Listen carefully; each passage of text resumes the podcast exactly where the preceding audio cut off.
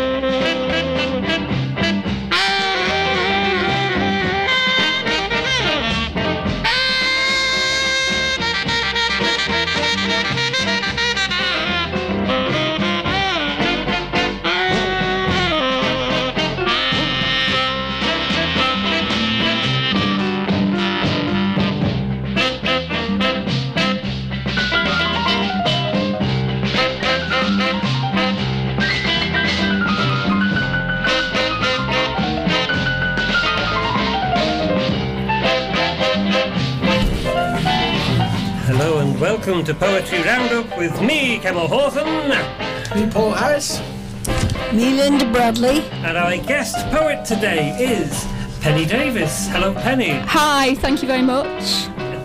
Right, we look forward to hearing some of your poems. We've got a really full show today with all manner of things going on. We might have, um, uh, we might even have a visitation from your granddaughter. Yes, yeah, I've got my granddaughter in the studio today. She's just finished school at lunchtime. She's on a break, lucky girl, for eight weeks. Eight weeks. And she's sitting Right. outside, um, doing as granddaughters do at that age, playing on the phone, you know. These are the best breaks you can get before you retire. Is that so? Yeah. Go back a bit now. Speak.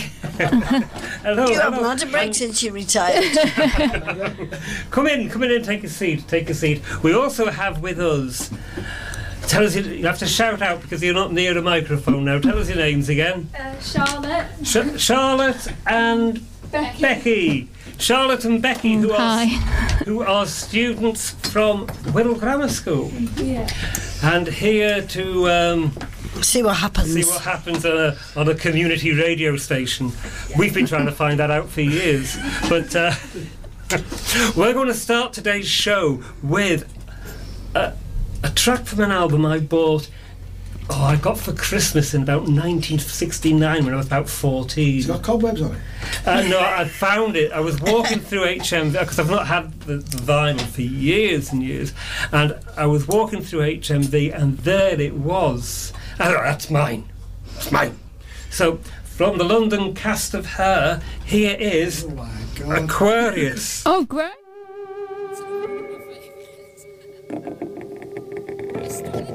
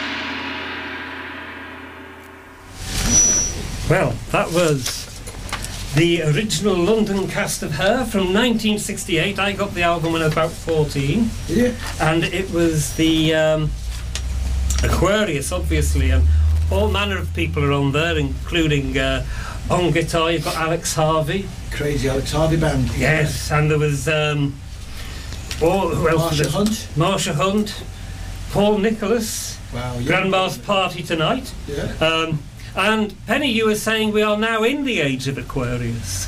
Yeah, we we are um, because I, I, astrology is one of my favourite pastimes. Actually, I'm into all these New Age philosophers, and before we were in the age of Pisces, which was um, we've come out of the age of Pisces, which was really about. Um, well, was, there was a feeling of martyrdom with the age of Pisces, really.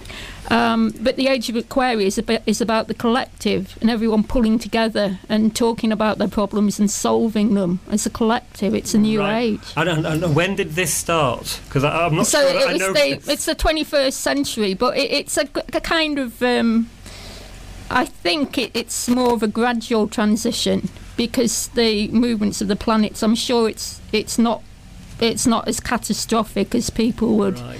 Be seen to believe. Really, So according to the astrologers, things should get better then. things should get better. Yes, Things can only get better. We've There's heard that song song before. For sure. but did they?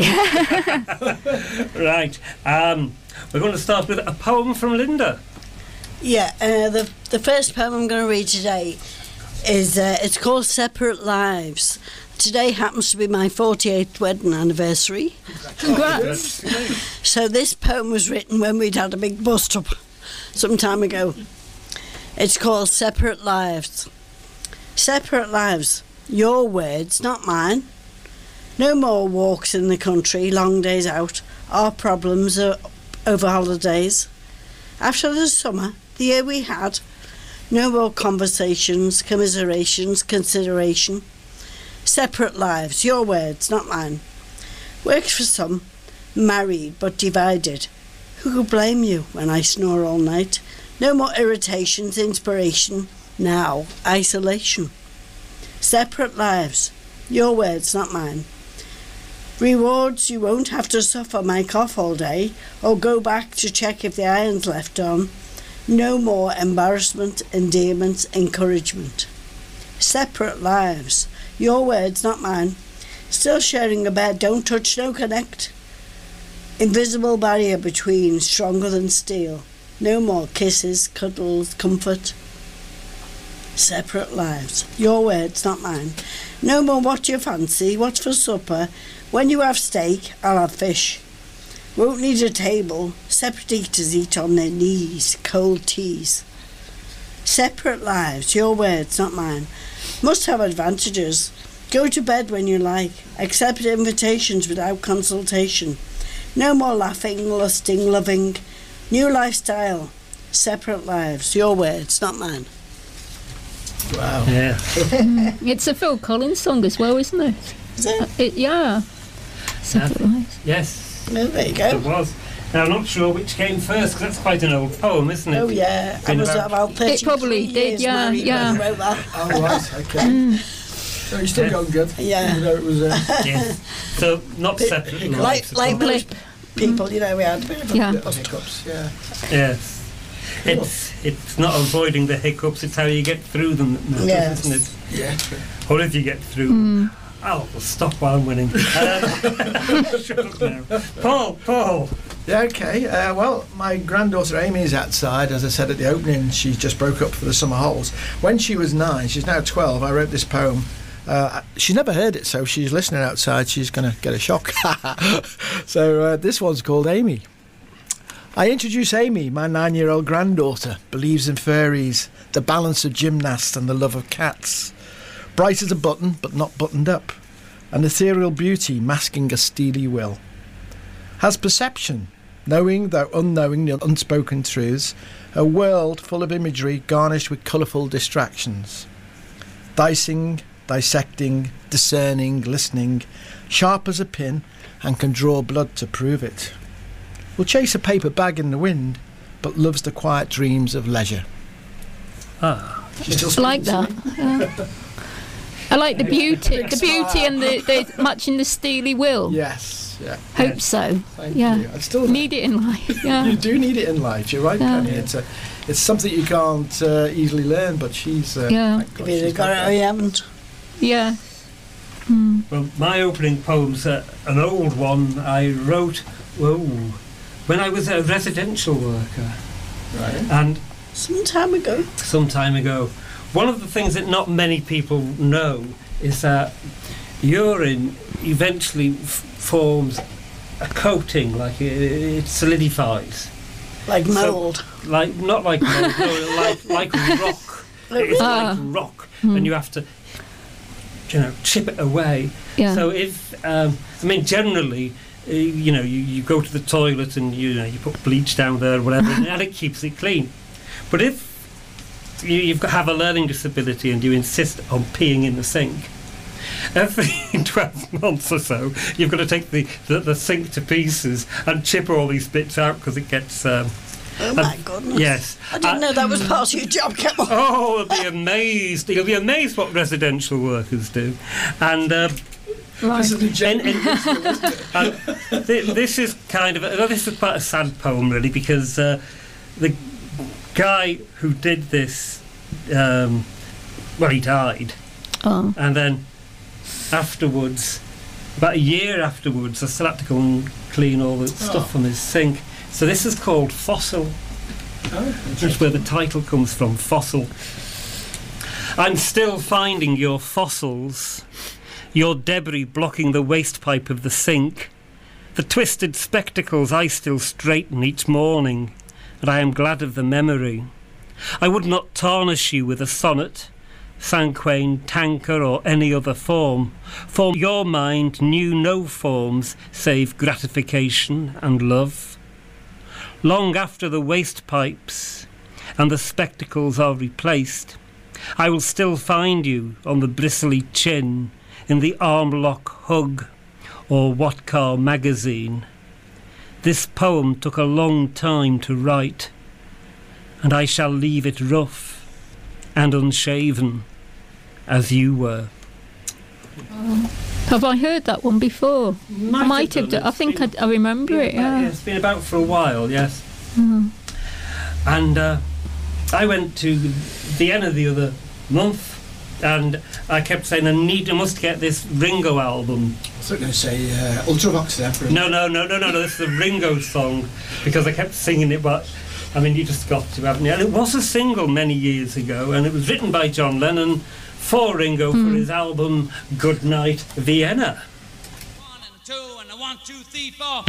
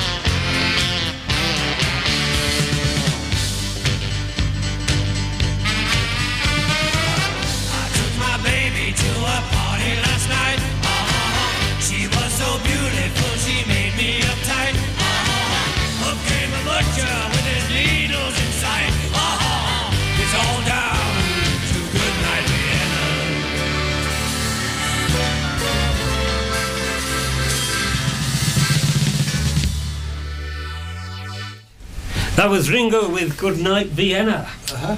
Yes. I love those albums that he used to do with all sorts of people on them, loads of different people. Anyway, we've got some sad news today that in fact, I think most people know by now. That, Most of the poets certainly Yes. out there do, yeah. Yes, we've we've lost one of our great and entertaining poets from the local region, Ralph Killy. Penny Lane poet. That's- Penny that's Lane. It. That was Yes. his handle, the Penny Lane Yeah. poet, because he lived Oh. there, but he was a, re- a regular on Radio Merseyside, and that's the uh, the way people you know called him. That's how people. Oh, I, I got ribbed at school, Penny Lane, yeah. I imagine you Oh would. yeah. Yeah. Yeah.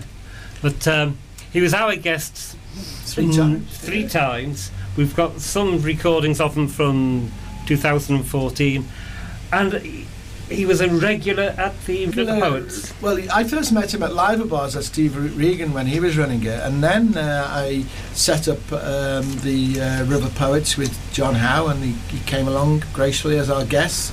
And he also was a regular at uh, the Everyman Theatre Yeah. uh, at uh, um, A Lovely Word, run by Paddy Hughes. And uh, a number of other poetry venues, Live Bards, uh, Ali Harwood's um, sessions down in Liverpool. In fact, Ralph got around a lot when it came to poetry, and the great thing about him, even though he, um, you know, was uh, finding life difficult in the last year or so, he was always there for people to talk poetry.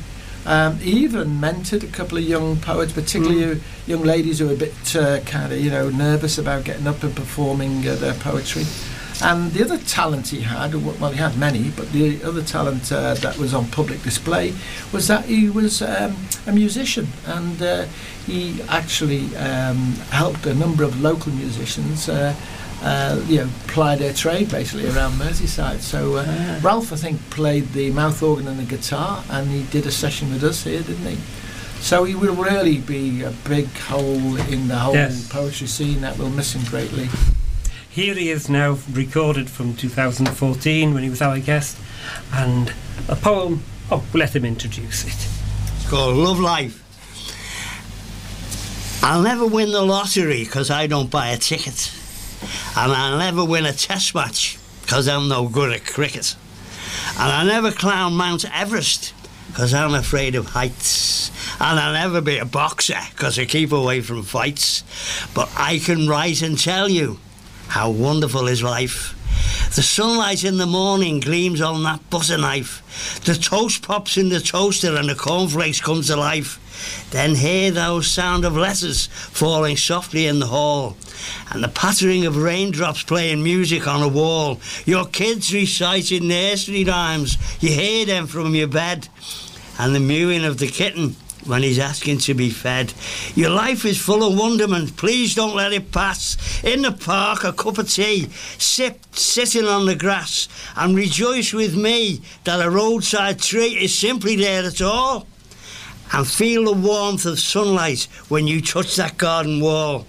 You need not be in Bel Capri or roaming round in Rome. Open your eyes and you'll be surprised at the simple magic you call home. Ralph Kelly. Typical Fantastic. Ralph poem. Yes. Yeah, lovely. Yeah. Great stuff. Well, our guest poet today is Penny Davis, who has come hot foot all the way from where's it? Tarpley. Tarpley, which is no mean feat on uh, No, it's on not. public transport. No, But uh, glad to, glad you've made it, and uh, thank you. you have a stack of poems there. Yes. So what have you got for us? So my, my first poem is beginning.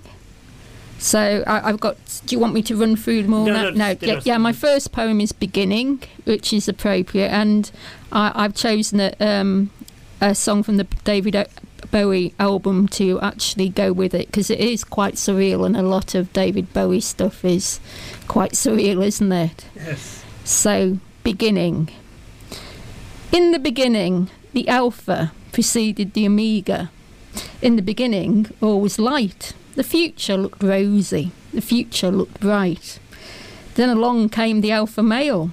Then came along the ABC. With the alphabet came words for sale.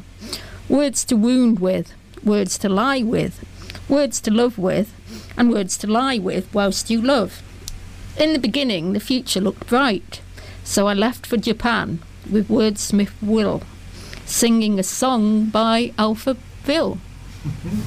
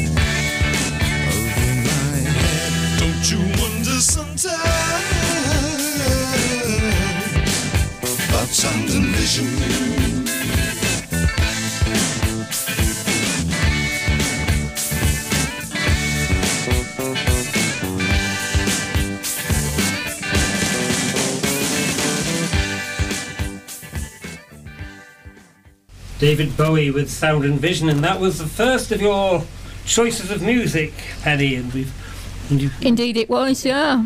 and we've got a fair old stack here to, to get through. So uh, we are looking forward to not only listening to your poetry, but listening to your music too. Thank you very much. I, I am quite eclectic. I'll I'll admit to that. Yeah. It's a good thing to be. I think poets generally tend to be because you. Mm. It's one of the things that you do as a poet is you start looking at different things. And, Yes, Mm. you do. And then there's the Shakespeare quote: "If music be the food of love," and that the play on, and um, you know, it it's kind of interlinked. It, Yes. the, the artistic phenomena, Yeah. aren't they? Music, words. Yeah. Do, do you play music while while you write, or Um, I've actually um, sort of by ear compose the ditty to my poem, and I sing. I like to sing folk. I see? I like to do it a cappella. So you, you have music in your yeah. head. Yeah, uh, in my head yeah. rather than anything. Yeah, and I yeah. Quite a few people do that. Um, I saw Simon Armitage a few years back, Yeah, and he said I- he I does. saw him, he yeah. does that. Does he? Uh, I didn't know yeah. that. He Mm. actually writes to various tunes. So he'll be Mm. having he'll have a tune in his head, not his own tune, but like a Bob Dylan song or something, and he'll write to fit that, and that's where he Yeah. gets some of his rhythms from. Yeah, the you get the inspiration from Yes. sort of listening to other rhythms and Yeah. yeah.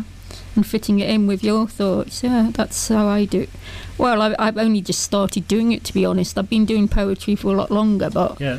Since I've been doing a lot of open mics and and um, performance poetry, I've got more musical. I I've been a, an avid member of Hoole Community Choir, Yeah. which I love, and um, that's brought my musical confidence out. Um, I was in a choir for seven years as a child, a church choir. And do you find one thing feeds the other? As you Yes, I develop in do. one area, it Yeah. helps you develop in another. It complements it. I don't know if that's the same with everyone, but it Mm. works for me. That yeah. I think so. I think yeah, Mm. generally. Mm. I think when we did Amdram, we did a, Linda and I got involved with Amdram. Oh, great. And, uh, I think that improved the way we, we present things. Yes. Should have heard us before, but um, Mm. and um, very It's an definitely, experience, yeah. Yeah. yeah. And that idea of just getting up on in front of an audience Mm. and not being daunted by that. Yeah. And it's one thing standing up with your own words, but when you've got somebody else's words, and it might be You've a, had to a, learn them. a local playwright who might actually be on the stage with you, so you know you've got to get it right, otherwise you'll be in trouble. Yeah. Everybody else is depending on you getting it right because their That's words follow yours, don't they? Yeah. That's Yeah. the thing. Yeah. So it, mm. it does it develops it. well, helps develop- It all helps to develop your skills. Your performance Yes. skills. Yeah. Anyway, Linda, you've got um, Yeah, this one's uh, by Frank Grant and it's in our, our collection Life Begins and it's called Enduring Image and it's um, written about the lady police officer that got killed, Yvonne Fletcher. Mm. Enduring Image. Quivering lilies rock on waves of grieving shoulders, swelling in pride and dignified gravity. Condowned in thin blue tape rests her checkered uniformed hat. It blows about, wafting its rim, wishing for its head, that no longer thinks. The enforced vagrancy pleads its retrieval. Paid respects, last lilies quiver. Yeah. Very Oh, sad, wasn't it? Yeah. Twenty six, wasn't she? Very young. Yeah. Yeah, I remember the photograph. only She like stays a- in your mind. Yeah. Yeah, it was only like a, a, um, small event she was sort of Mm. called to. It wasn't expected to Mm. be anything major. Mm. yeah. She was only a young woman on her own. Yeah, yeah. The footage was on the TV. Yeah, I remember as a kid. You know, it was Sad. awful. Yeah. Yes, that's one of the things that you don't. Uh, you can never tell when you knock on somebody's door what's behind it, and that's what we expect Mm. policemen and or police officers uh, generally to do. Anyway, here is from when he was our guest in April 2015. Here's Anthony Power. It's called On a Western Strand. They sat in her favourite place, and she felt God's glory beam down as it warmed them both and sparkled the gently lapping sea. They saw life young and free, never more acute, never more real, children running, splashing in the foam. Two boats rounded the point, and with virgin sails unfurled, set out as if across a burnished sky. But in the stirring wind, one boat bore on, and the other slowly turned. Then, so soon the sun was failing, and he felt her hand turn chill, and with a reluctant will let go. The sounds of happy play faded as he watched one boat return, with rigging torn and limp, as the other moved out of sight. He'd never loved so much, but his love was lost that night. Anthony Power. Yes. He also sang for us, didn't he? He did. He's uh, he sang uh, some s- Irish uh, songs and Yes. some sea shanties, and he also is in a choir, a bit like Penny. Uh, and he um, loves his, his songs. Yeah, he sings on Merseyside, and I Yeah. think he's been in some church choirs. Well, we'll have to see what else we can do with him. He, so- he sounded quite rhythmical. It was Mm. like as if he was a poet laureate, like, like Yeah. Betjeman-esque or Larkin. It, it sounded like that, really. Um, and I think again, Yeah. as we were saying just before, that because you sing, because he sings, Yes, I see. He's got that musical uh, got- background. Intonation, yeah, yeah. Yeah. Anyway, Penny, you've got another poem for us. Yeah, I think number two is the soul forming years. Um, so I'll start now. Georgian suburbia stares down at my angst ridden bus stop wait. I shuffle my feet as I contemplate. Buddhist concepts chip into the, this bleakness.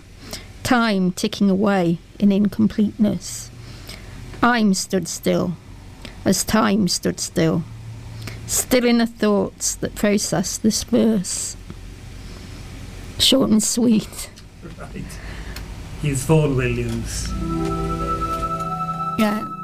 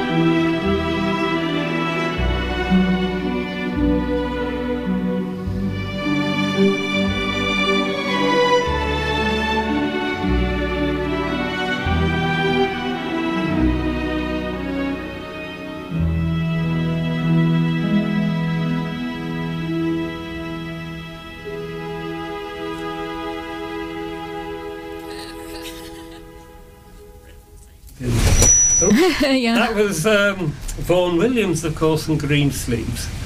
Wonderful piece of music. Yes. And uh, Mm. showing off your eclectic tastes again, Penny.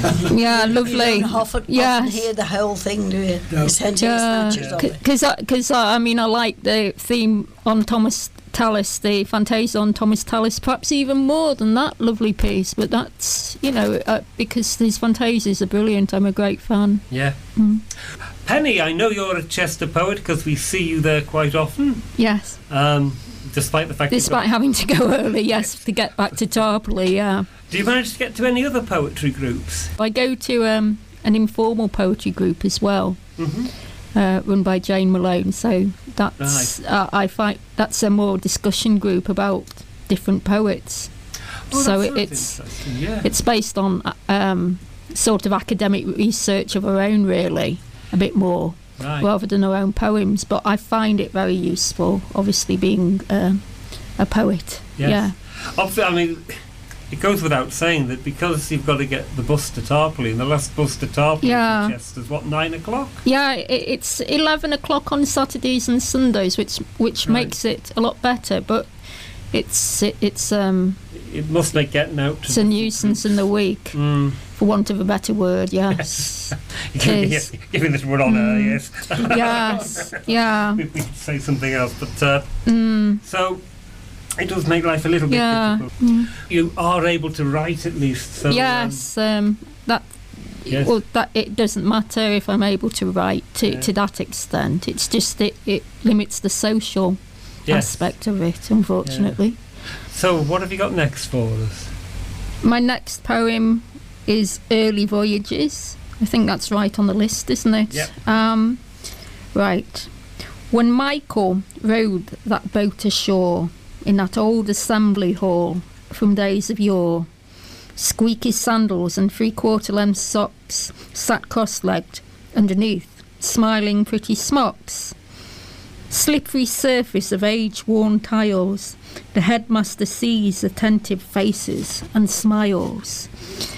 But when it's break time, they escape his gazes and run around amid cuts and grazes and squabbles galore. But life overflowed like milk and honey then, blessed with moments untroubled and funny. Then in that old assembly hall, where, whilst Michael kept rowing his boat ashore, when a knight won his spurs in the days of yore.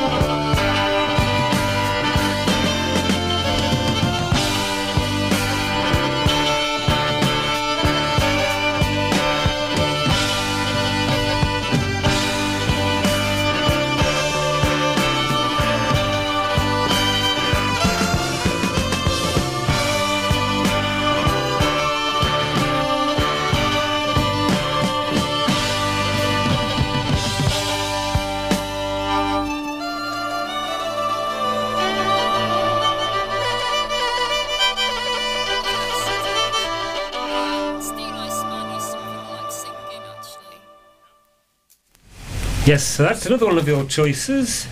Penny and uh, Steel Yeah. Span. Yeah, I, I did a bit of a comedy sketching performance locally in Tarporley. I mean, we very rarely get open mics in Tarporley, but we've started the idea of putting them on for charity. And we did one for Cheshire Fire and Rescue. And I sang all around my hat briefly, but there were lots of other jokes and bits of comedy, so it wasn't really musical. But I was pleased with that, pleased how it went. Good, good. Yes, I like Steeleye Span. Yes. Yeah, there's, they, they're best known for all around my hat, but they've done a lot of Oh, they did lots of good and lots of- things. Yeah. Yeah, um, they're a Mm. bit. I mean, all around my hat was a bit of a pop record. But yeah, because they did lots of much more serious. yeah, it, it doesn't show off the the real talent. It's No. a good tune, but there's better ones out there. Yeah. Yeah. Well, good stuff. Linda, you have. Uh, Yeah, uh, this this poem's by Dave Subaki and it's in our collection called Spaces. First cut. The first cut is brutal, always deep with cold blade tearing into timber, opening the way for more subtle strokes that will follow, caressing with sharpness, carving designs, creating intricate lettering on blocks held tightly in steel vices. The last cut is gentler, a loving afterthought, adding a signature to shaped and shaped fibres, decorating with care, completed artistry.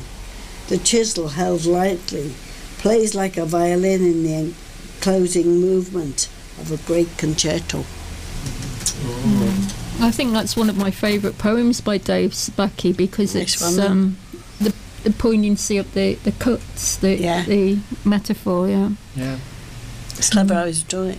Yeah. I, I like the sonnets, but that is uh, I like that poem. Yeah. Yes, Good stuff. Next, we have um, Jill McAvoy. Jill McAvoy for the Festival of First. She ran one of the poetry picnics, and she will be at the Poetry Day with some feedback from her picnic, as I will be with a group of us who went to Hilbre. She was also the adjudicator for She the poetry competition. of course she was, yes. So she um, she knows all about the prizes and who won what. She did, yes. And we do as well. We've seen the winning We have. haven't we? Yes. Our lips are sealed. Yes, that, that's been out on Facebook by now. So uh, the, Oh, winner, right, the, the okay. winners know. The winners know. Yes. Here's Jill. So, from a car window, once racing through flat Midlands fields, elbow to elbow in a crowded train, a woman reached across, touched my knee, and gestured to the window. Dark geese forged through sky. They arched between us like a small connecting bridge. Their silent moving wings cancelled out the ching and burr of iPods, laptops, mobile phones. Now, against the blower fanning heat, the engines purr, the air brakes of a lorry slowing down, no one hears my cry of, Look! In a glittering frosted field, a flock of lapwing wheel and swoop, their wide wings black against the February blue. It's good. That was Jill McAvoy. Yes. Cinquains. Paul, you've been doing it. I've been doing it um, after Gladys Mary told me how to do it a number of months ago, uh, and I did some on photography, my favourite hobby, uh, but also um, as a result of uh, our uh, walk as part of the Festival of First out to Hilbre Island with the Chester poets and other poets from around Merseyside, uh, we were challenged on that day to write some poetry about the islets, the three islets out there. And so I thought I'd do them in the form of cinquains. Yes. And just as a refresher, a cinquain, um, its uh, history goes back to uh, the early 1920s with uh, an American poet who liked Japanese forms of poetry like haikus and tankas. And she came up with this format, which is 22 syllables over five lines. And you have two syllables in the first line, four in the second, six in the third, eight in the fourth, and two to finish off. What do they sound like when you've written one? Yeah, I, I wrote, as I said earlier, uh, about my experience of walking out to Hilbre Island with Campbell and lots of other poets. Uh, and so I call this collection of five cinquains uh, estuary portraits. The first one, tidal. Sea rush, encroaching waves ripple up the shoreline. Neptune's vanguard, Canute's lament, Moon's drag. Second one, Little Eye, barren, weathered islet, receives eager walkers, the rut of a trio, rewards brief stop. Third one, Middle Hilbre. Grass topped, bluebells midst ferns, shingle path leads nimble feet over toffee slab stratum, rock pools. Fourth one, Hilbre. Rare species, flora, birds, butterflies, protected from man's tread, nature's delight, treasured island, cut off. And my final one, I'll just explain the final line in this, refers to the Greek god of keeper of winds, which is Aeolus. And here we go turbines, blades whoosh, offshore wind farm, kinetic energy, renewable power currents, Aeolus's gift. So that's five cinquains. Well, I hope you're all sitting comfortably because to round off today's show, I've been digging in the archive to November 2016. Here's Ali Harwood with the story of Peter the Stonecutter. This is either a, a Japanese or a, based on a Japanese or a Chinese story, which then the Brothers Grimm kind of transposed into The Fisherman and His Wife. My friend uh, Bishaka uh, told me this story, and then I kind of reinterpreted it. So, Peter the Stonecutter. Now, Peter was a stonecutter and lived a life alone, and awesome objects every day were what he made from stone. With his chisel on his rock, he searched for truths within, and inside every block of rock, a sculpture's outside skin. One morning, Peter's world was rocked. He heard a fresh new sound. Some loud and cheerful music shook the chippings on the ground. As dancers danced and drummers drummed and singers sang their songs, the local king's procession passed, but Peter felt all wrong. The stonecutter said to himself, I wish I held such sway. He downed his tools and frowned his face. His life, it felt so grey. He wished he was that lucky king in charge of his own team. He shed a tear, unhappy that this thought was just a dream. But strangely, spirits overheard were listening in nearby, and Peter's wish would soon come true, would soon solidify. So be it, boomed a voice on high, his wish had taken wing. The stonecutter assumed the form of Peter, the new king. King Peter tasted power that he'd never touched before, as when he hummed along with songs the singers' voices soared, and if he tapped his regal toes, the acrobats sprang higher, and as he smiled, the whole crowd cheered. This party was on fire. But shadows shrank with noon's approach, the sun glared overhead. The tiger's roars were tired roars, the elephants longed for bed. To the new king's rage, they all sought shade, despite repeated requests. With orchestra exhausted now, the pageant sank to rest. Beneath King Peter's golden crown, he felt the sweat beads form. His furrowed brow topped squinting eyes, his body over warm. A furious ball of endless fire, I wish I was the sun. More power than 10,000 kings, now that would be such fun. So cutting stones was Peter's life before his first wish came, and now King Peter's second want will come true just the same. So be it, blared a voice on high, and there the deed was done. King Peter blinked, then opened eyes, as Peter, the hot, hot sun. Now gleaming, beaming, hot, hot sun, this Peter dazzled down. The phototropic flowers hurt, in Peter's light they drowned. He dried up ponds, took homes from fish, made crops wither and die, sparked furious forest fires for fun, that tyrant in the sky. But as the afternoon wore on, sun's glare became a glance. The flames burnt out, while ash was left and shadows stretched, advanced. Survivors rose and exhaled sighs. Hot Peter's heat was spent. And overhead a white wisp grew. A fine rain now was sent. This drizzle turned to downpour and caused uproar. Folks were drenched. And open mouthed, these dancing souls at last had their thirsts quenched. But meanwhile, Peter, less hot sun, he sulked behind the cloud. I wish I could be raining. Could that ever be allowed? As Peter's dream began to fade, as sun began to set, capricious Peter's third wish was both listened to and met. So be it, some voice thundered out, so forceful and so loud, and Peter's sun he changed at once to Peter the rain cloud. The rain cloud Peter pitied farmers, so lent them a hand. He pitter pattered, watered down, breathed life into their lands. And meanwhile, children dashed to puddles, splashed because they could. They tumbled in the mud and chucked it. Life was fun and good.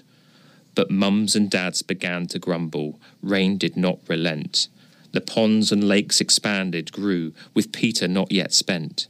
And Peter Cloud persisted still. He knew not when to stop, persisted down with water, made a torrent from his drops.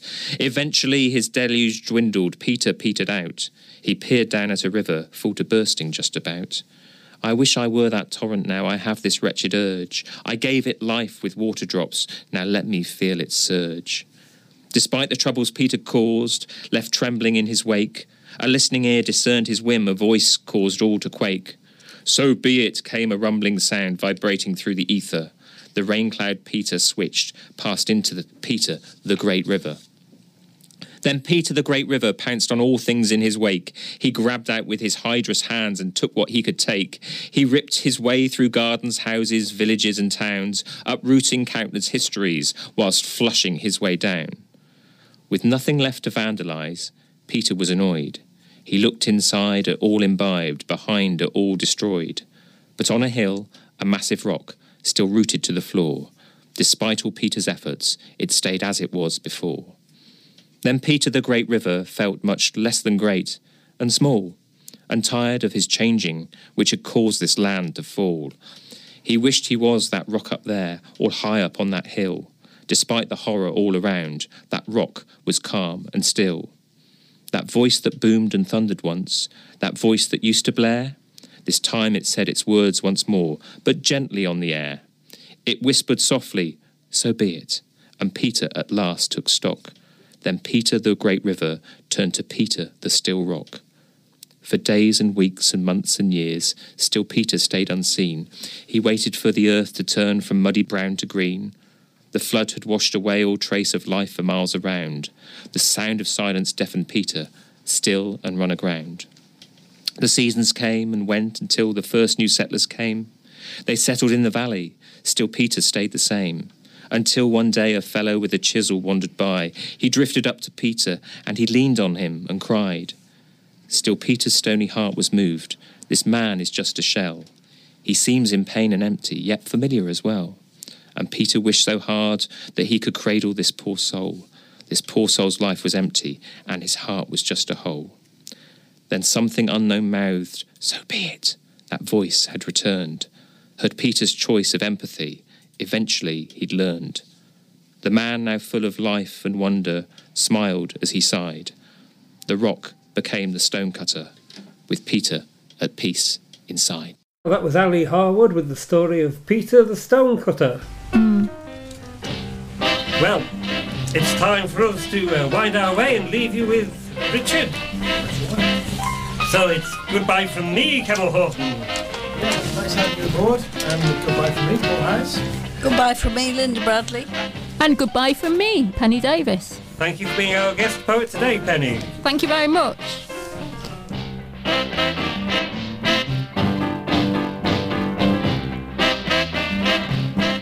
You've been listening to Poetry Roundup brought to you by Vintage Radio. This has been the first part of a show that was originally broadcast on the 5th of July 2017. For more information about the show, you can always e- email me here at Vintage Radio. That's kemalh at vintageradio.org.uk, and I'll be happy to hear from you. K E M A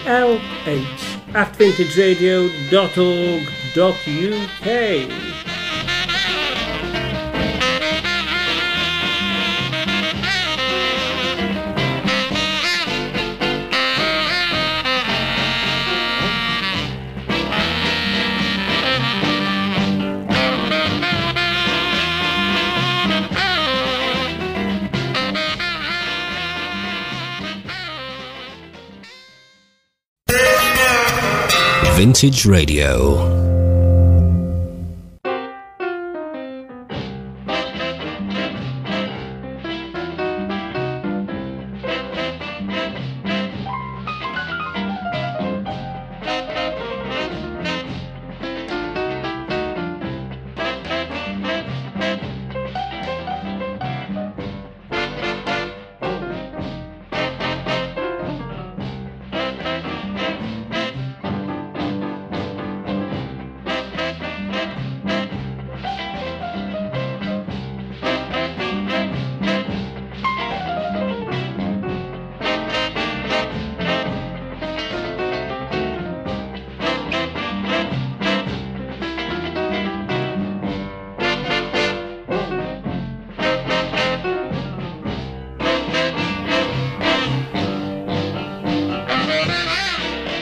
Radio now present Poetry Roundup. This is the second part of a programme that was originally recorded on the 5th of July 2017 with guest poet Penny Davis.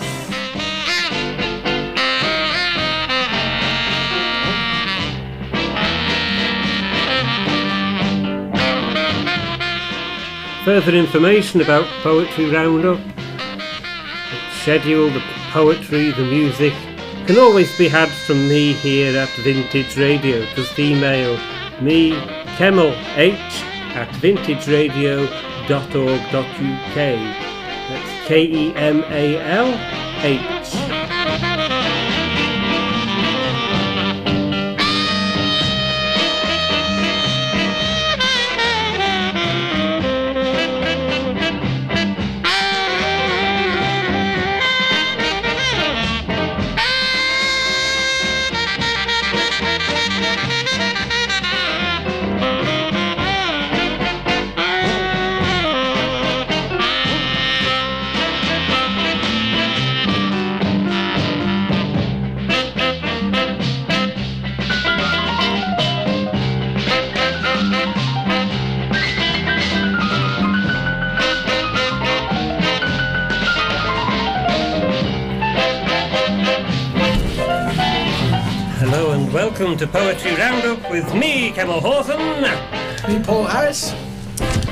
Linda Bradley. And our guest poet today is Penny Davis. Hello, Penny. Hi, thank you very much. Right, we look forward to hearing some of your poems. We've got a really full show today with all manner of things going on.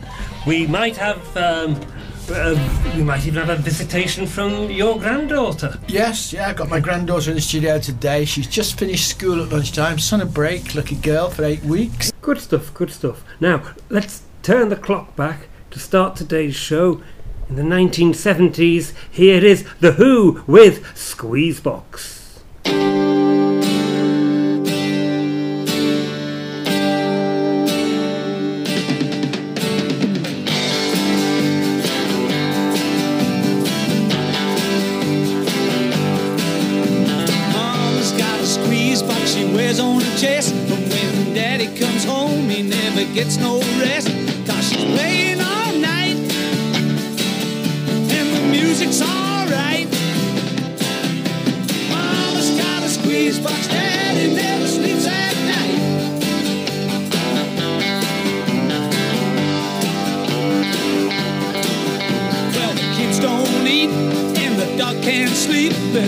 Escape from the music in the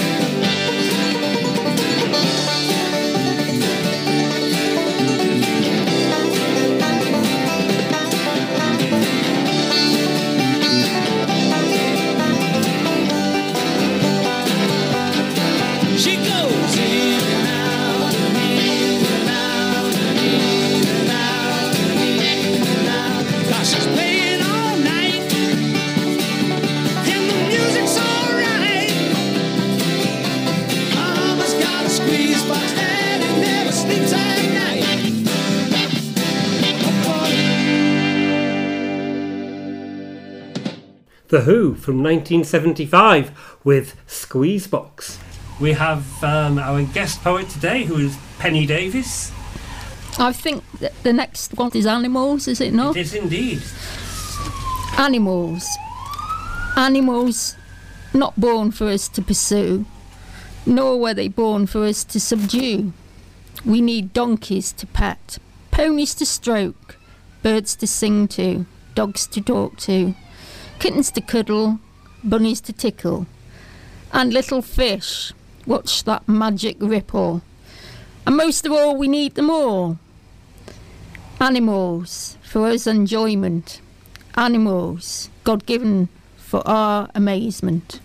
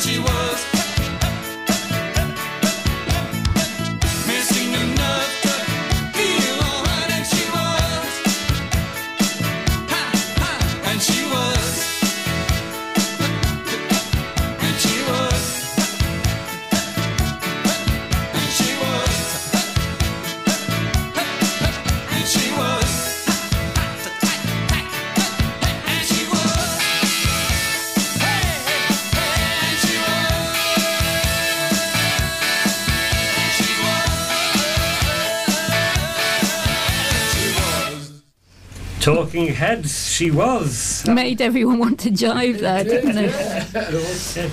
Any, any particular reason for picking t- Talking Heads, Penny? Um, well, some of the um, inspiration for my po- poems based on music uh, from the 80s and um, later on from the 90s. It, it, it, I got the rhythm, the, the idea of the rhythm for my poetry, and, and some of the idea for my, my lyrics from from actually listening to the song lyrics of Talking Heads, and the rhythm is very staccato and very unique.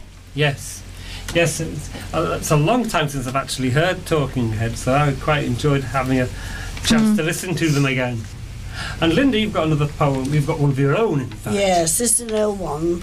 It's just written to make you think, really. It's called Our Planet Earth. Stars in our cosmos move across the sky. Planets orbit. Waters eddy. Oceans ebb and flow. Movement is natural. Static is false. Seasons change slowly. Winters longer. Stormier summers. Heat waves in spring. This is all movement. But the solstice falls every year in June. When summer feels almost over, we celebrate midsummer. Are we misreading the skies, not seeing omens of a coming drought or flood? Maybe a second ice age can be foreseen. Our flora and fauna are confused, are we? Mm. Yeah, I love that poem, the the cosmos and, and the sea. It, Yeah. It's so. Well, it you've all got to means a think lot about to me, this. yeah. Everything else moves. We have, yes, movement. Yeah, everything moves. Everything's got a rhythm. Yes. Penny, you've got another poem. Yeah, is that um, is that psyche embedded in a northern town or new technology? It's Psyche embedded in an orphan town on my list. Right. Psyche embedded in a northern town. Old men with visors frown. They place canvas ruggedly across natural produce, green on green. Souls returning across eons. My child's face stares up at streetlights neon. A child ponders at them, disconsolate, their thoughts unseen. Psyche embodied in forests' dark hollows, distant enclosed ancestry, amidst buzz- buzzing of drones. Young ideas emerge amidst rattling old phones. Fresh knowledge fighting with ego's demands escapes. Then superego chastens pleasant voices unheard. It's never too late, it's never too late till in heart of the country his impish ways are curbed. In the garden of creation, heart's desires are converged. I walk like Sisyphus. Life's a struggle uphill. With unending spirit, I embrace country walks. Walks animated by verdant life, for hunger to fill. Whilst we stop on our breaks to give creatures a talk. Ooh. Yes. Yeah, there, there was a bit of an emphasis on creatures, um, with little creatures playing before. Yeah, and Mm. it's uh, it's quite. I, I I like wandering about, and you come across all these little creatures, don't you? And uh, Yes. they look at you, Mm. and you look at them. Yeah. They must be thinking big creatures. Yes. It takes you out of your everyday worries and concerns looking at their Well, I think one of the things life. that I found going on the Hilbre trip was being surrounded by all the other creatures. I didn't miss being separated from the people that live on the mainland Mm. because I was too busy looking at the birds and the seals and so actually I felt more connected. It's escape. Mm. That's, um, no, it wasn't an escape at all.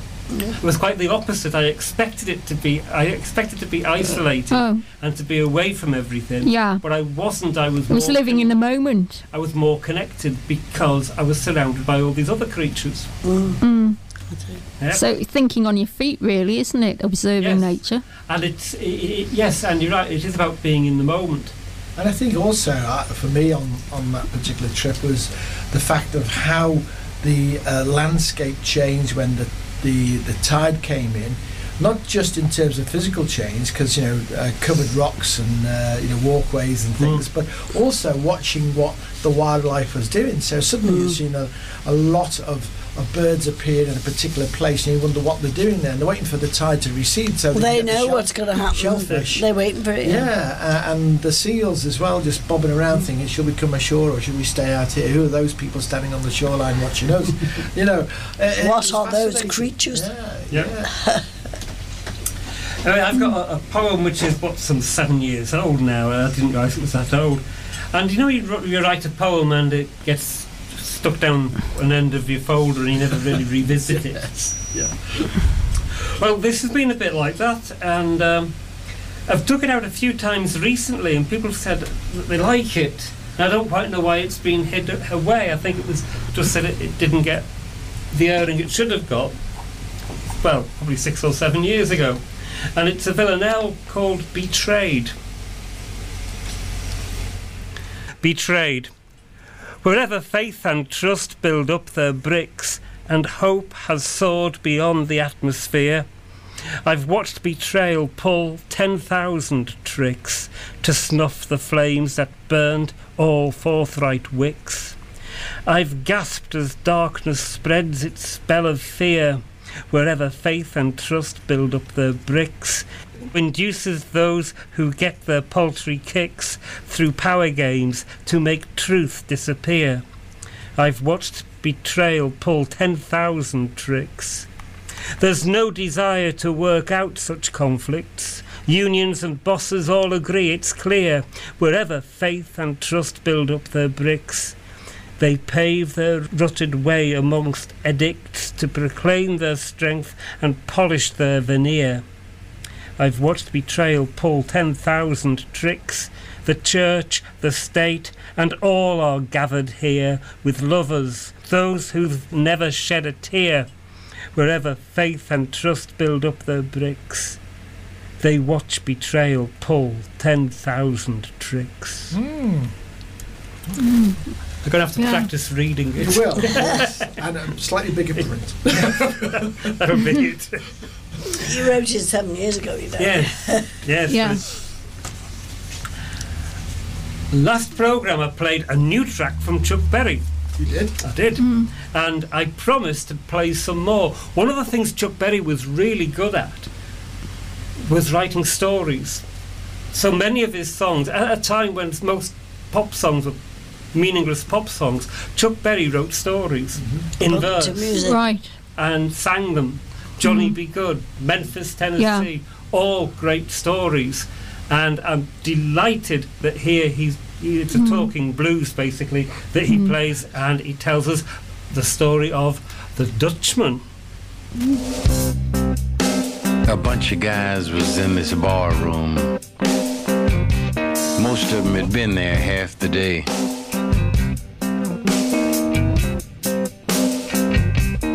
They'd been telling jokes and fairy tales, lying, just to pass the time away. And suddenly, someone cracked the barroom door and then pushed it open wide. And this huge, tall dog dude bowed his head and stepped inside.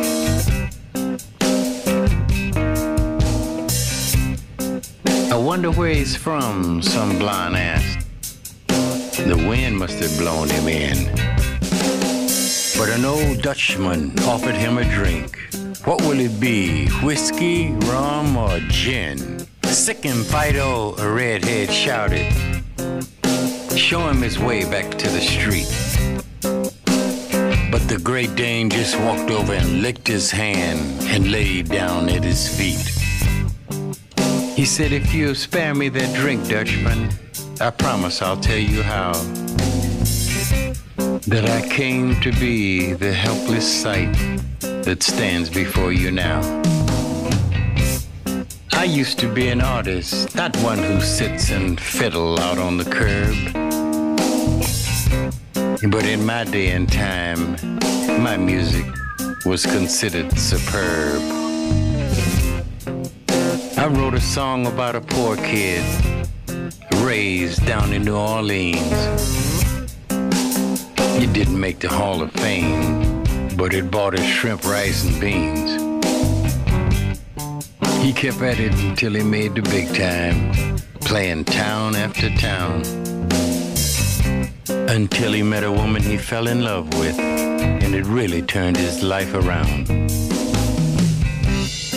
She had eyes like Cleopatra and a head of luxurious hair. With the brilliance of her beauty, none other could compare.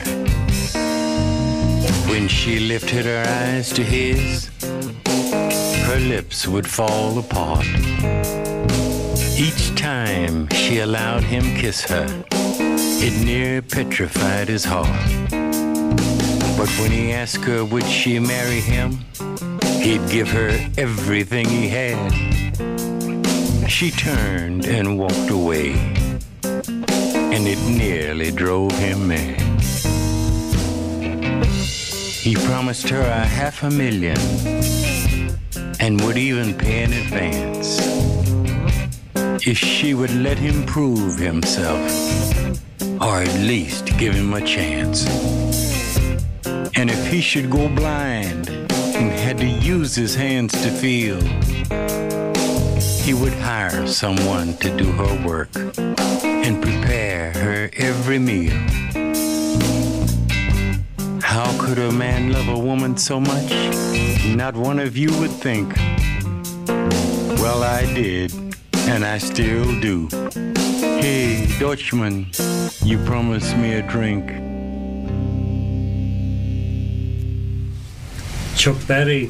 Wow, that's a different sound. Different, yeah. Isn't it? Yeah. So the last album's a bit of a tribute, isn't it? As soon Well, as he died.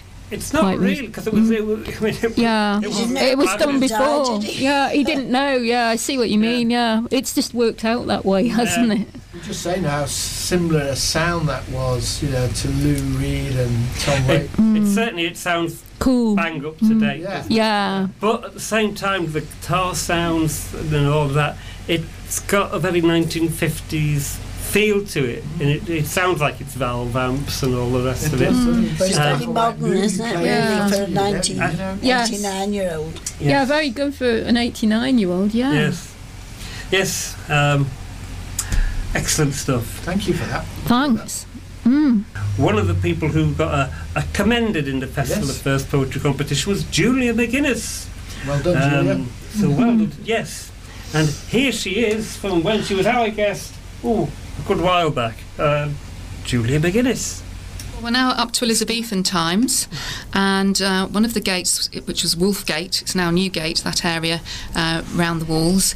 Uh, it was nicknamed Peppergate because of the, the spice trade in the street behind, um, and it was the scene, the place of an elopement in 1573 when the mayor's daughter escaped, and uh, I've written a sonnet about that. And the last line is Chester's equivalent of when the horses bolted locked the stable door because the, the mayor was so furious that his daughter had, had run away that he ordered the pepper gate to be locked at night, uh, much to the chagrin of all the traders, um, and too late for Yes. his daughter to come back. So this is Elopement to Wales, 1573.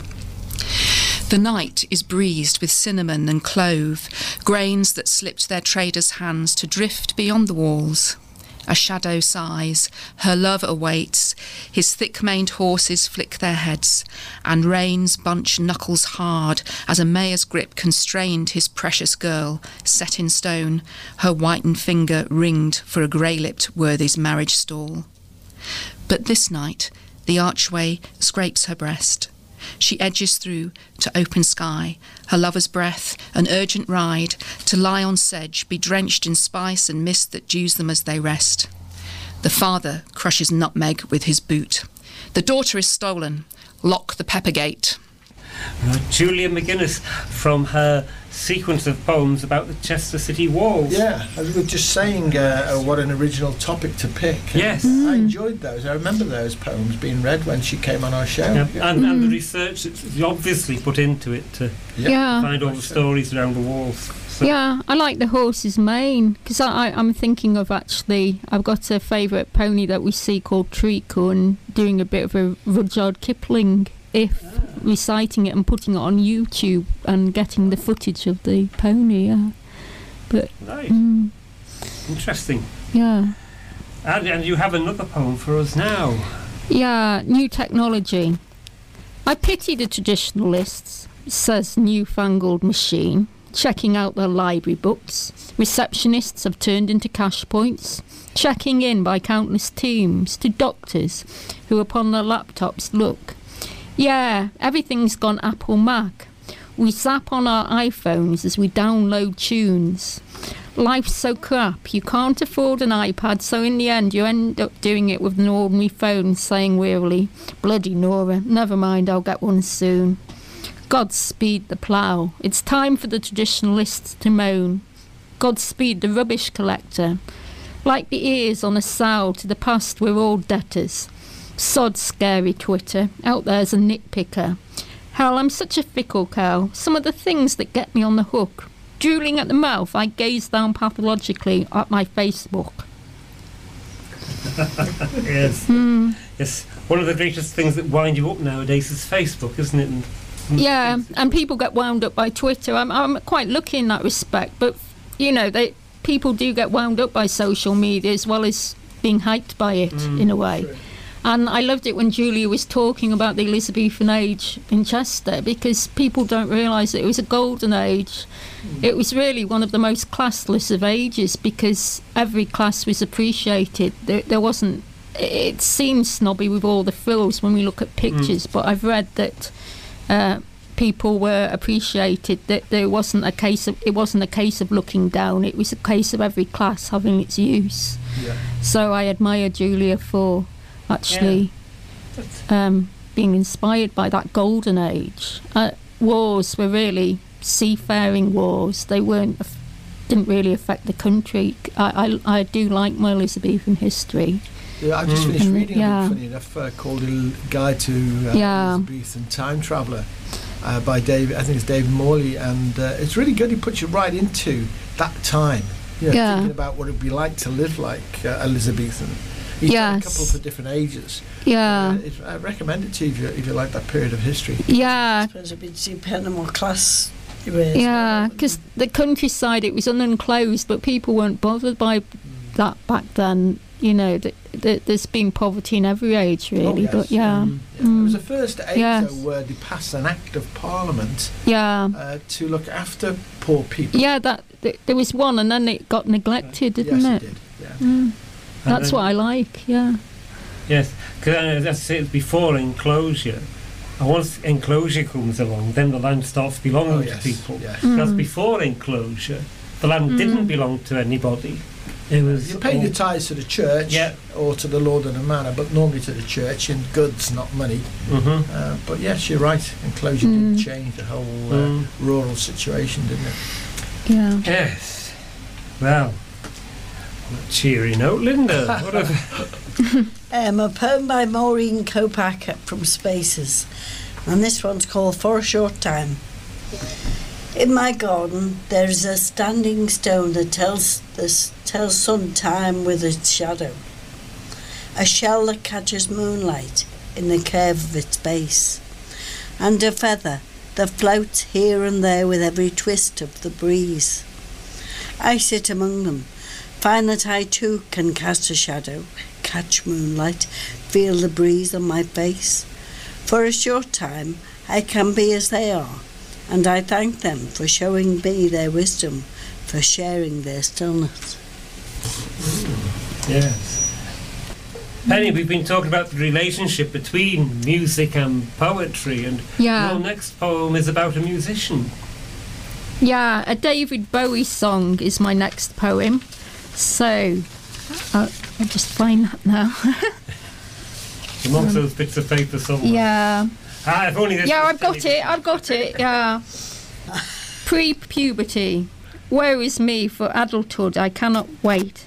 Metamorphosizing from gawkiness, I'll become a present butterfly. Attractively fresh, like the apples God makes, like a pear drop, greasy skin, awaiting a soul to consume. Outcast by my precocious brain, on on bare stone, alone bitterly I cry. Premenopause, woe is me, for motherhood I cannot wait. Metamorphosizing from vibrant butterfly to translucent moth. appropriately mature like wine. So speak of the tough, bar humbug, spotty skin of maximum ripeness till visible signs accelerate.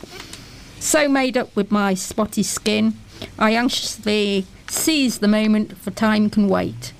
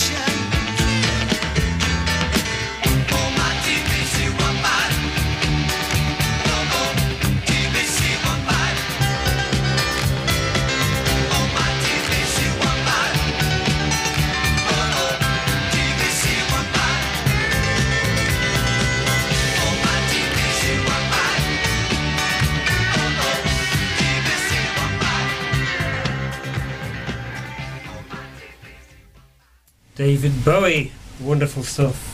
Yes.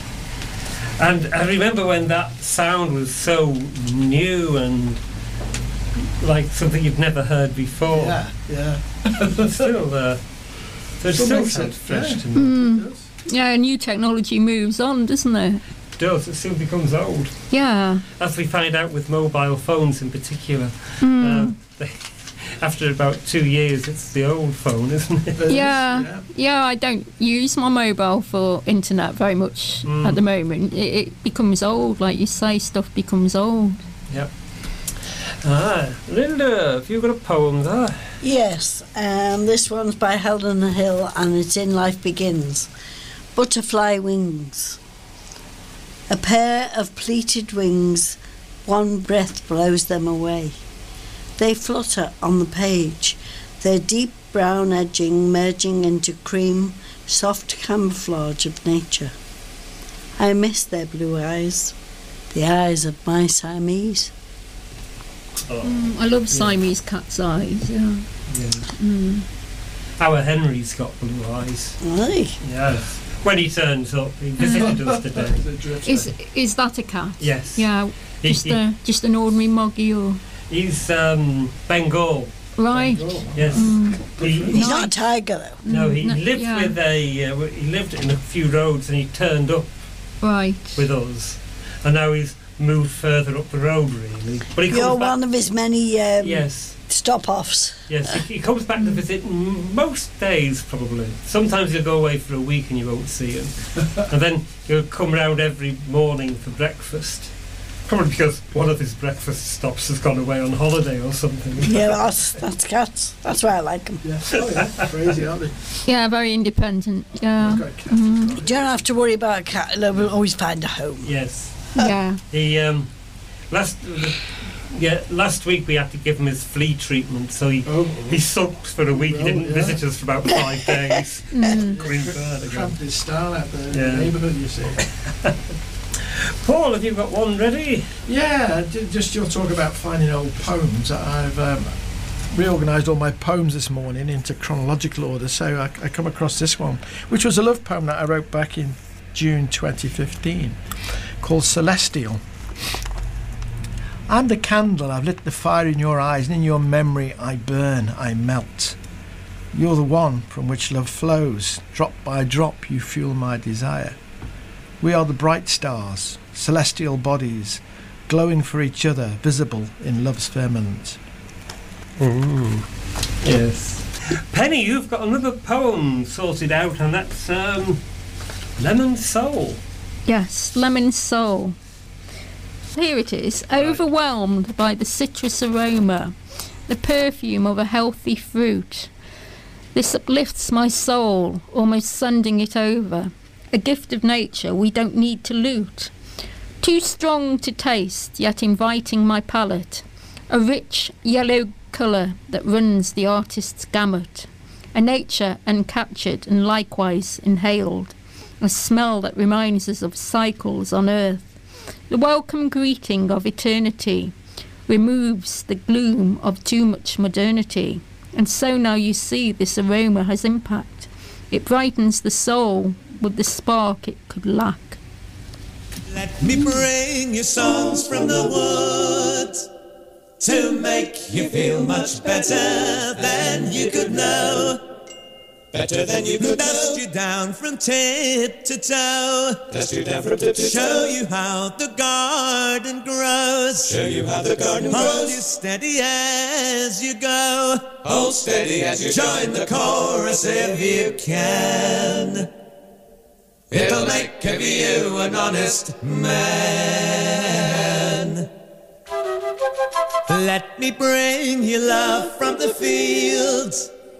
Poppies red and roses filled with summer rain to heal the wound and still the pain that threatens again and again as we drag down every lover's lane.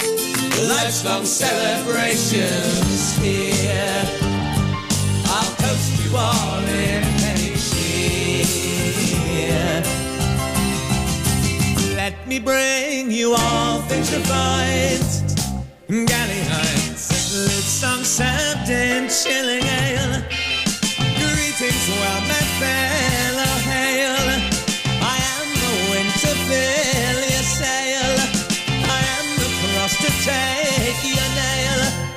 A singer of these ageless times. With kitchen prose and gutter rhymes.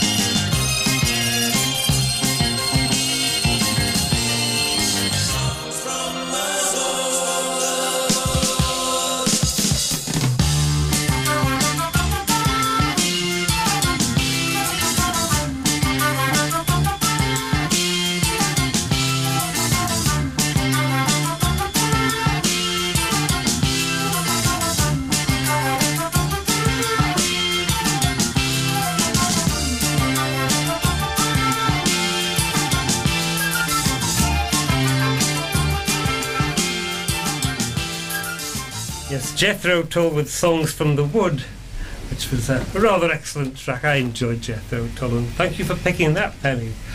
Thank you. Yes. And Linda, you have another poem for us. Yeah, this one's by Pam Moyle, and it's called, similar to yours, yours was called Betrayed. This is called Betrayal. bit more a traditional Ah. betrayal. This is the garden, olive trees climb at the slopes, branches of offerings, the faded light is letting in night. Heavy hearted he waits, loyal friends, tired from last night's supper. Wait with him, try to stay awake. He knows they will fail. Soon they sleep.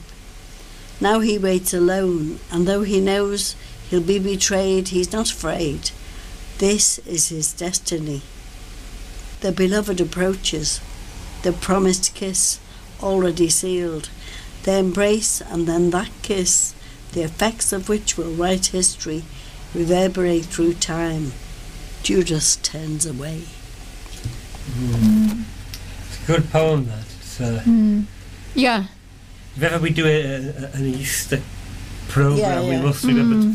to, Put to that take in. that one out. Penny, you've got a, another poem about frustration. Frustration. Yeah. you get a lot of frustration. Apart- Um, I do do sometimes. I, I'm I'm getting into the sun now, the concept of sun, so it helps. Right. Frustration, determination, dogged, wretched with frustration. No outlet for talent, no sanctity of family life. Life so much like a James song, just strife, you know. Oh, humdrum is me, oh, where is my wretched frustration? The one it was born of, frustration, frustration, your name we will pillage. That Manchester Ode, you know which one it is. Yes, you're right. It's him from a village.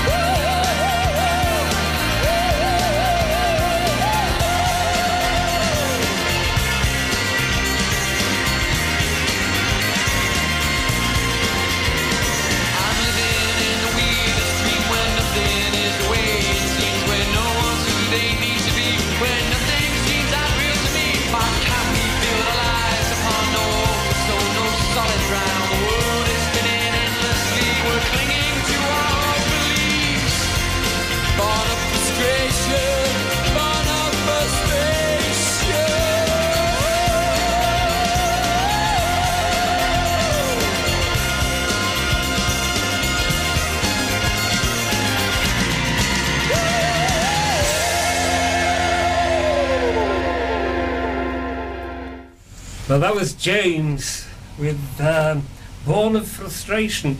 Now, you were saying before we came on air, they were a Manchester band. yeah? Yeah, they were, yeah, and um, a big band from the early 90s when I went to Bangor Uni. The uh, Sit Down was the first hit. yeah.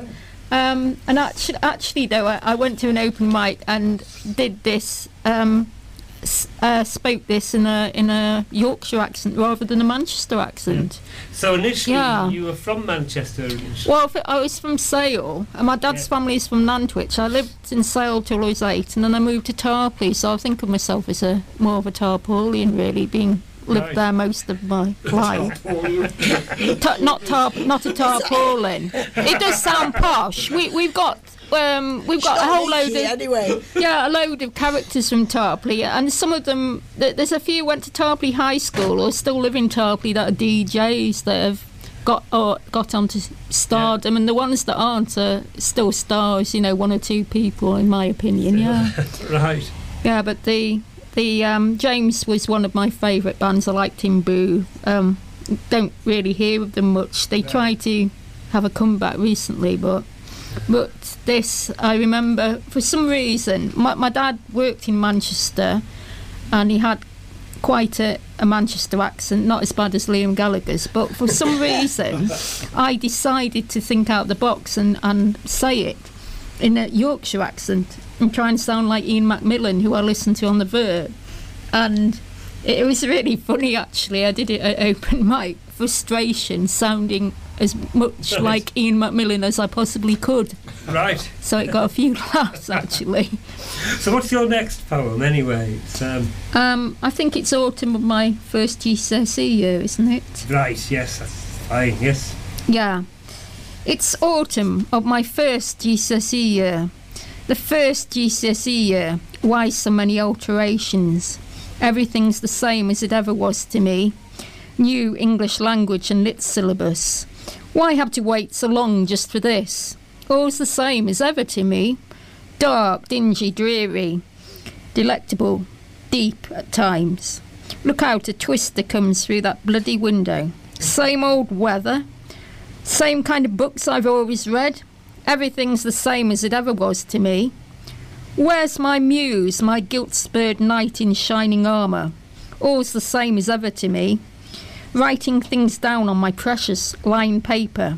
Disruptive, destructive, damaging the keys on my piano.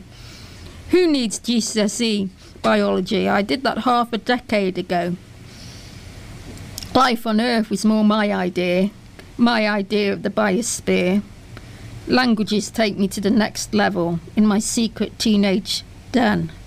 Dmitry Mendeleev's periodic table beckons my attention when I look down curiously at myself. Will life ever be the same again? So I, I got a, a slight bit of inspiration from Talking Heads for that, the same as it ever was. Same as it Yes. ever was. Yes, of course. Which was around about that time in Yeah. the 80s, yeah. Is that when you went off to university?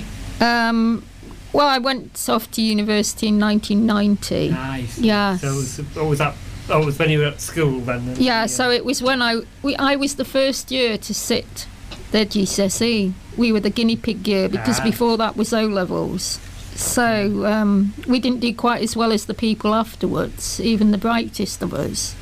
Unless you, I mean, people that went to private schools tended to do a bit better, but I was uh, one of the brighter ones at the comprehensive. But I got bored because I was bright. I got bored, so I didn't sort of strictly go by the GCSE syllabus because I was a bit a- ahead of that, as I indicate in the poem um, in Life on Earth. I was reading that the theory at about nine or ten, so Yeah. I, I, I got bored, and you know, teachers like to keep it down at that the particular level for the fit in the majority. yeah, pigeonhole. yeah, that's right. So I did rebel a bit, but I, I did get well enough. To, uh, I did do well enough in GCSEs to go on to A levels, which I preferred a bit, um, uh, especially the English literature. Mm. Um, another poem from Penny. Yes, yeah, reunion with grandmother after the armistice. I can rest my laurels upon Granny, a shell fixer, an appeaser, a spirit nurturer, a giver of hope. Don't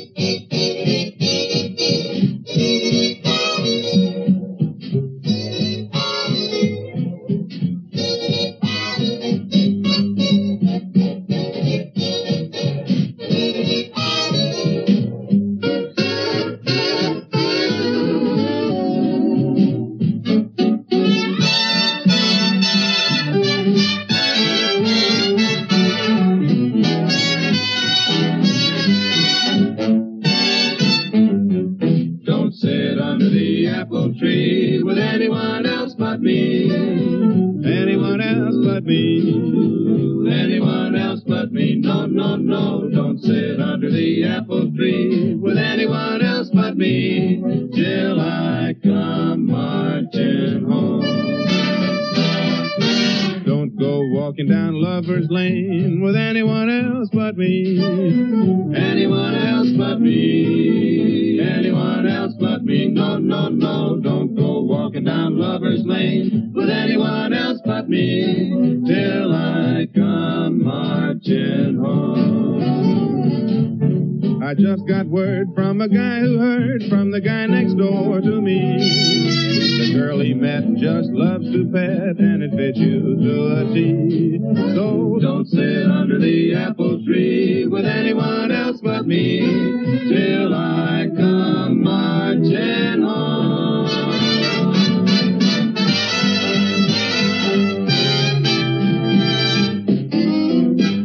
Give out with those lips of yours to anyone else but me. Anyone else but me. Anyone else but me. No, no, no. Watch the girls on the foreign shores. You'll have to report to me when you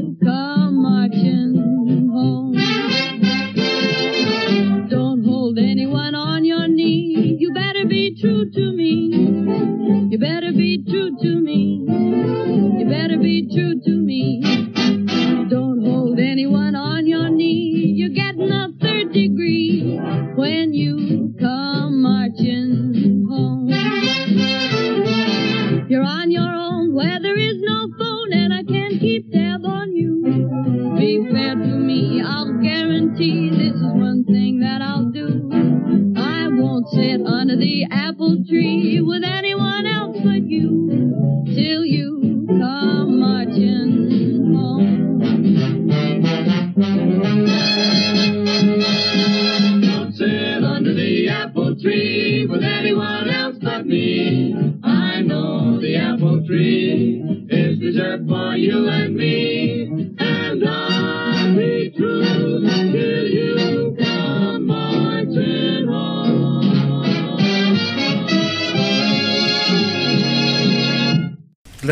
don't sit under the apple tree with anyone else but me. We Yeah, have sweet. time we have time for one last poem. One last poem from Penny. Yeah, well, that was a positive um, one because it was about a reunion with grandmother after the armistice. I thought this up, and uh, he got shell shocked, but he went back to his granny. He survived, and that's why I put the word a shell fixer.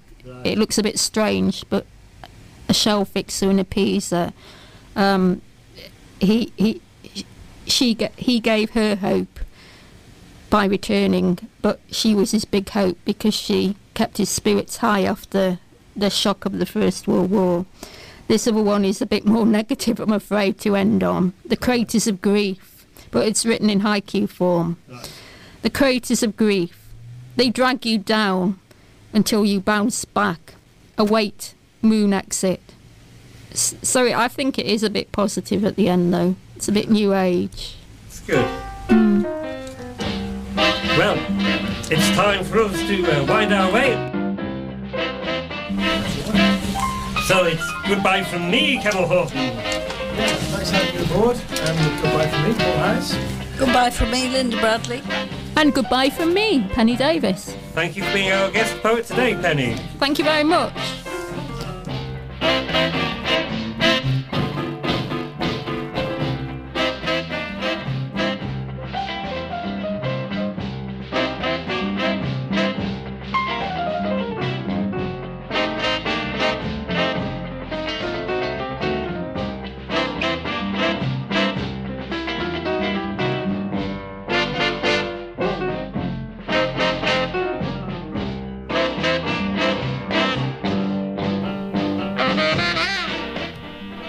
You have been listening to Poetry Roundup on Vintage Radio. This has been the second part of a programme that was originally broadcast on the 5th of July 2017.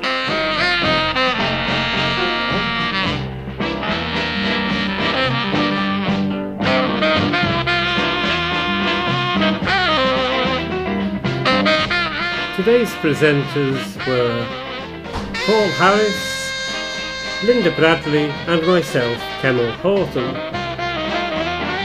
And the guest poet was Penny Davis.